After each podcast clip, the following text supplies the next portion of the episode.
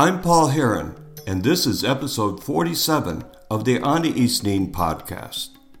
In 1962, Anaïs Nin was invited to read selections from Henri Michaux's drug inspired Miserable Miracle, which was published in 1956 as an English translation of the French.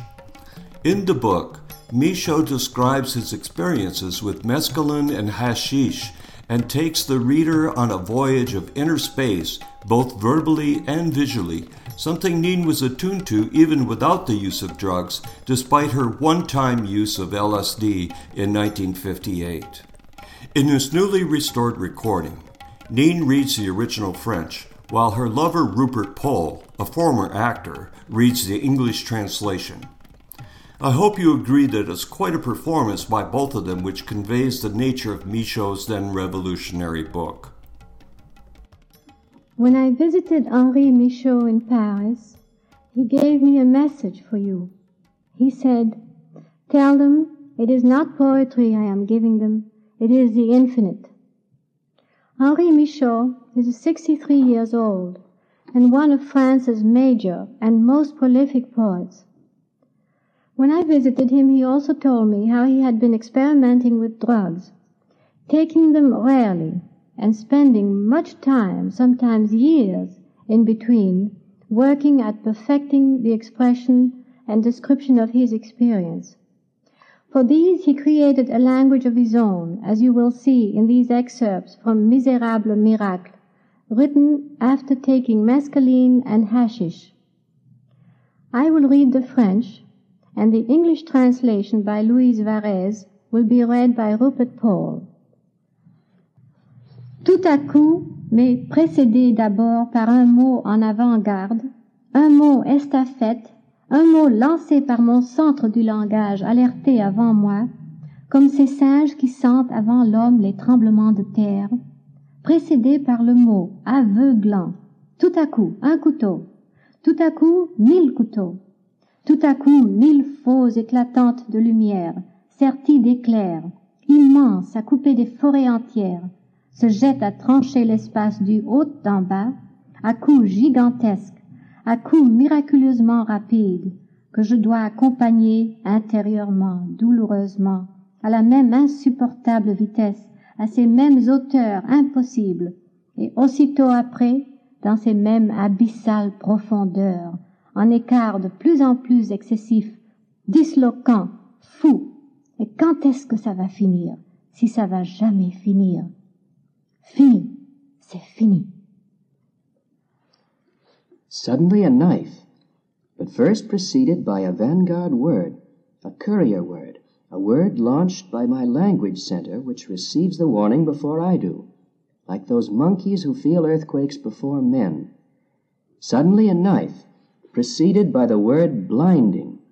Suddenly a thousand knives, suddenly a thousand dazzling scythes of light, scythes set in flashes of lightning, enormous, made to cut down whole forests, start furiously splitting space open from top to bottom with gigantic strokes, miraculously swift strokes which I am forced to accompany internally, painfully, at the same unendurable speed and up to the same impossible heights then immediately afterwards down, down into the same abysmal depths, with the ruptures ever more and more monstrous, dislocating, insane. And when is it going to end? If it is ever going to end? Finished. It's finished. Des Himalayas surgissent brusquement plus haut que la plus haute montagne, effilés, d'ailleurs de faux pics, des schémas de montagne, mais pas moins haut pour cela, triangle démesuré aux angles de plus en plus aigus jusqu'à l'extrême bord de l'espace, inepte mais immense. Tandis que je suis encore à regarder ces monts extraordinaires, voilà que se place la poussée intense qui me tient sur les lettres M du mot immense, que je prononçais mentalement les doubles jambages de ce M de malheur, s'étirent en doigts de gants, en boucle de lasso, qui démesurément grandes s'élancent à leur tour vers les auteurs, arches pour impensables et baroques cathédrales, arches ridiculement élancées sur leur base demeurées petites, C'est du dernier grotesque. Assez, j'ai compris. Ne pensons à rien, ne pensons plus. Le vide, et s'y tenir quoi? Ne donnons pas à une idée, pas une pièce à l'engrenage fou. Mais déjà la machine a repris son mouvement à cent images minutes. La machine à Himalayer s'est arrêtée, puis reprend. De grands socs de charrues labourent un espace qui s'en fout. Des socs démesurés labourent sans raison de labourer. Des socs et à nouveau les grands faux qui fauchent.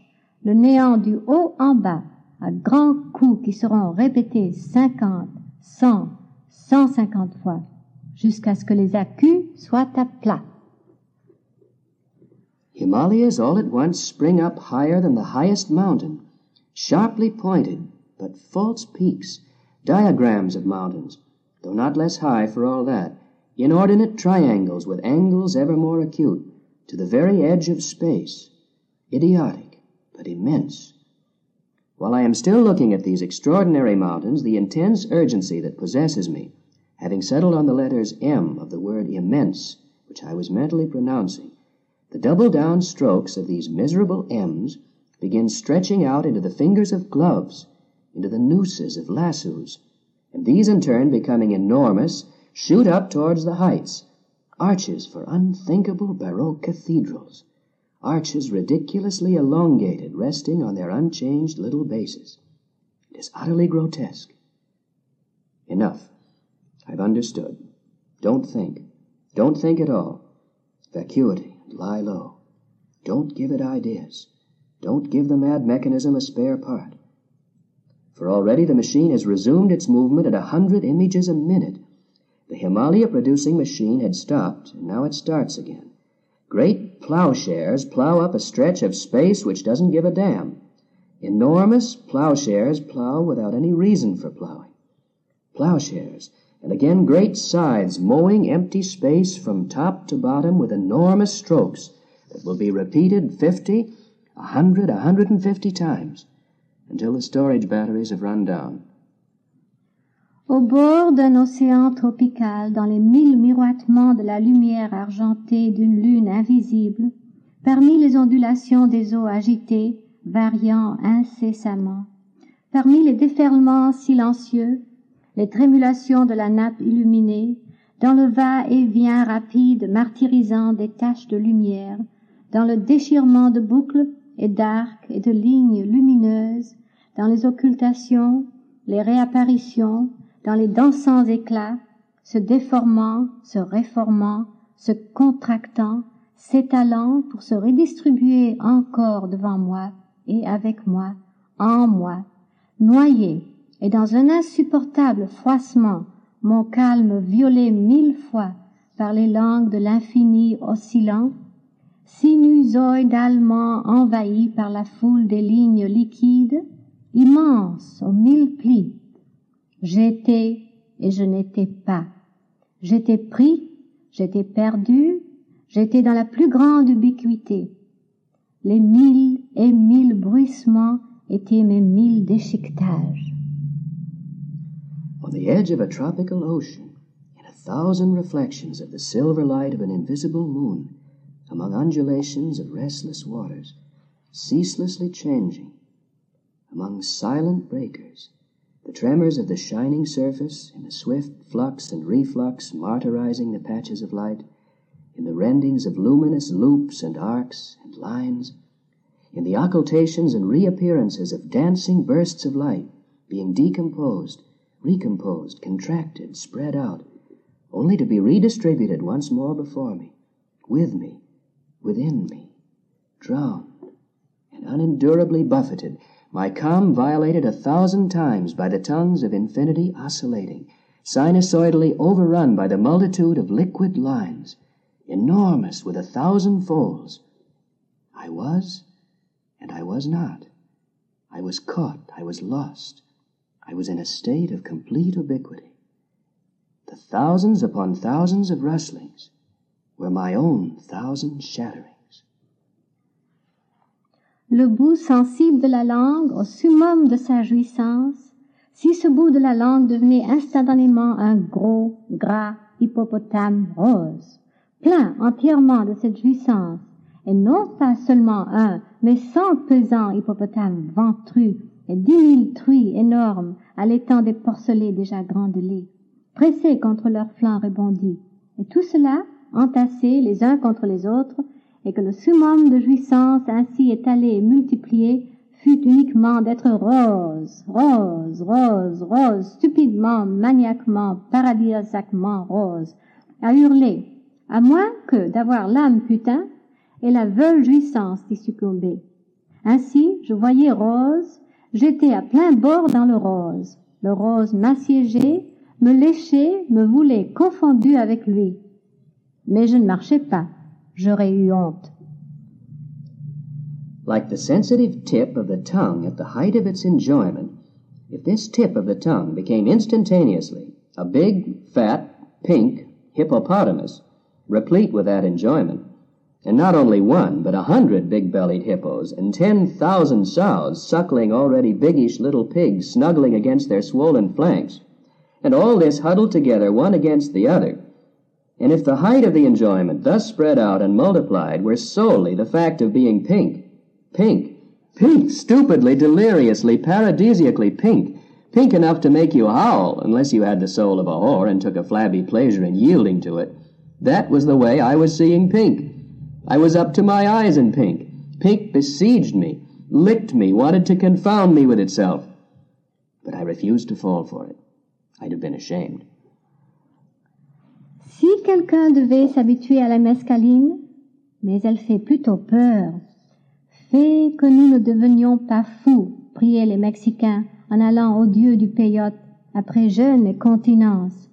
Ce serait bien par les périodiques et ineffables naufrages qu'on y subit. L'épuisement dans la jouissance qui suit l'acte d'amour est parfois appelé petite mort. Comparé à elle, l'extrêmement petite mort de la mescaline est comme la première par rapport à la grande mort. Tant elle est discrète et douce, mais on en subit des centaines dans sa journée. De petite mort en petite mort, des heures durant, de naufrage en sauvetage, on va, succombant sans inquiétude toutes les trois ou quatre minutes pour ressusciter doucement, merveilleusement. Seul un long soupir qui en dit long à ceux qui savent annonce les nouveaux sauvetages, mais la traversée continue, une nouvelle mort se prépare dont on va sortir pareillement. On est comme si on avait un autre cœur dont la systole et la diastole se produiraient quinze ou vingt fois l'heure. Cependant, existant ou non, l'organe infatigable refait ses forces et son drame. Il faut y participer, quoiqu'on soit déjà fatigué. Et à la quatrième minute de son cycle, soulagé, vous poussez le soupir qui termine l'abstraite étreinte. Ainsi j'allais moi-même la dernière fois que je lui livrai mon corps et l'outil qu'on appelle ma tête. Ce fut aussi la fois de la fracture béante, et pour longtemps peut-être béante, ainsi qu'il arrive avec une femme possédée, mais de qui on restait indépendant, lorsqu'un jour, par une sorte d'inattention ou d'attendrissement plus grave que l'amour, vous vous abandonnez et elle entre en vous à une vitesse de torrent et pour n'en plus sortir. Parfois, un escalier de verre, un escalier en échelle de Jacob, un escalier de plus de marches que n'en pourrait gravir en trois vies entières un escalier aux dix millions de degrés, un escalier sans palier, un escalier jusqu'au ciel, l'entreprise la plus formidable, la plus insensée depuis la tour de Babel, montée dans l'absolu. Tout à coup, je ne le voyais plus. L'escalier qui allait jusqu'au ciel avait disparu comme bulle de champagne, et je continuais ma navigation précipitée, luttant pour ne pas rouler, luttant contre les suctions et les tiraillements, contre des infiniment petits qui tressautaient contre des toiles tendues et des pattes arquées. Par moments, des milliers de petites tiges ambulacraires d'une astérie gigantesque se fixaient sur moi si intimement que je ne pouvais savoir si c'était elle qui devenait moi ou moi qui étais devenue elle. Je me serrais, je me rendais étanche et contracté, mais tout ce qui se contracte ici promptement doit se relâcher. L'ennemi même se dissout comme sel et dans l'eau. Et de nouveau, j'étais navigation, navigation avant tout, brillant d'un feu pur et blanc, répondant à mille cascades, à fosses écumantes et à ravinements virevoltants, qui me pliaient et me plissaient au passage. Qui coule ne peut habiter. Le ruissellement qui en ce jour extraordinaire passa par moi était quelque chose de si immense, inoubliable, unique, que je pensais, que je ne cessais de penser, une montagne, malgré son inintelligence, une montagne avec ses cascades, ses ravins, ses pentes de ruissellement, serait dans l'état où je me trouve plus capable de me comprendre qu'un homme. Should a person become addicted to mescaline, though it is more apt to be too frightening, grant that we do not go mad, was the prayer of Mexicans who after fasting and continence sought the God of the peyote. It would certainly be for the periodic and ineffable shipwrecks one experiences. The exhaustion that follows the act of love is sometimes called the little death. Compared to it, the extremely little death of mescaline is like the little death compared to the great death. So discreet and gentle, but one suffers hundreds of them in the course of the day. You go from little death to little death for hours on end, from shipwreck to rescue, succumbing every three or four minutes without the least apprehension, only to be gently, marvelously resuscitated once more. A deep sigh, which speaks volumes to those who know, is the only intimation of new rescues. But the voyage continues. A new death is preparing from which you will emerge in the same way. It is as though you had another heart whose systole and diastole occurred fifteen or twenty times an hour. Meanwhile, real or not, the indefatigable organ renews its strength and its drama. And though already weary, you are forced to take part, and at the fourth minute of the cycle, you give a sigh of relief which marks the end of the abstract coition. And so it was with me the last time I delivered up my body to it, and the instrument that is called my mind. It was also the time of the gaping fracture, and gaping for a long time just as it may happen with a woman you have possessed, but from whom you have nevertheless remained detached, until one day, through a wave of tenderness, graver by far than love, you surrender yourself, and she enters you with the swiftness of a torrent, never to leave again. And so that day was the day of the great opening. Forgetting the tawdry images which, as a matter of fact, had disappeared, I gave up struggling and let myself be traversed by the fluid, which entering me through the furrow seemed to be coming from the ends of the earth. I myself was torrent. I was drowned man. I was navigation. My hall of the Constitution, my hall of the ambassadors, my hall of gifts, and of the interchange of gifts, where the stranger is introduced for a first inspection. I had lost all my halls and my retainers.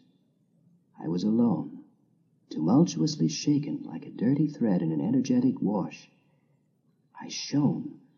I was shattered. I shouted to the ends of the earth. I shivered. My shivering was a barking.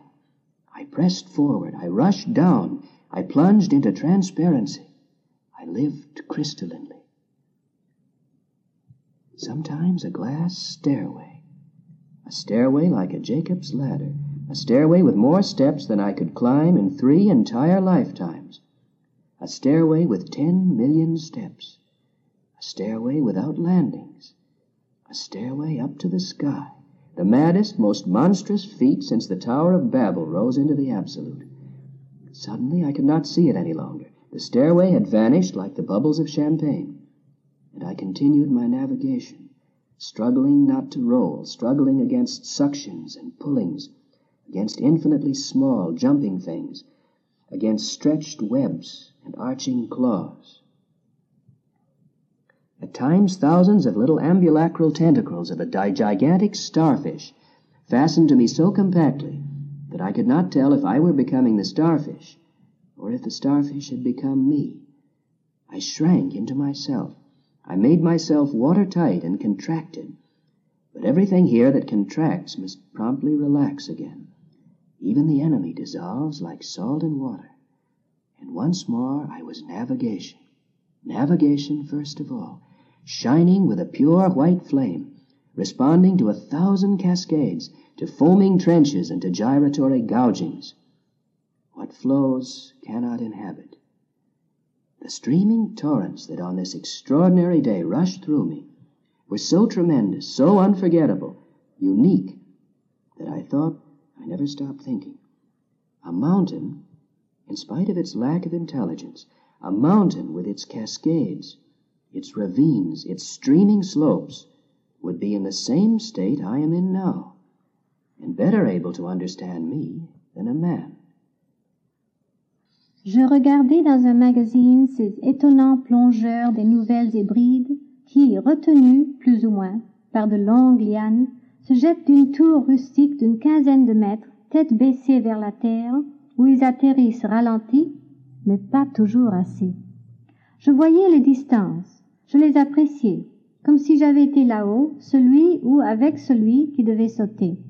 J'avais le vertige des auteurs, et la page tournée, je restais encore au sommet à cette hauteur impressionnante. Je ne savais pas alors que le sentiment d'être en l'air et léger était une des impressions propres au hashish. L'histoire du tapis volant est une vieille réalité en Perse et en Arabie, où le chanvre, depuis des siècles, fait planer dans les airs et parcourir les cieux. I was looking through a magazine at some photographs of those amazing divers of the New Hebrides, who, held back more or less by long lianas, leap head first from a rustic tower fifty feet or so high, landing on the ground slowed down, but not always enough. I was conscious of the distances. I estimated them as though I were up there on top of the tower, myself the man, or with the man who was about to jump, even having the sensation of dizziness, and even after turning the page, still feeling myself on top of the tower still at that terrifying height. At the time, I did not know that the sensation of floating in the air, of being weightless, was one of the characteristics of hashish. The flying carpet is not just a legend, but an old reality in Persia and Arabia, where for centuries Indian hemp made people float on air and travel through the skies. This has been the Anaïs Nin podcast. Thanks for listening. Until the next time.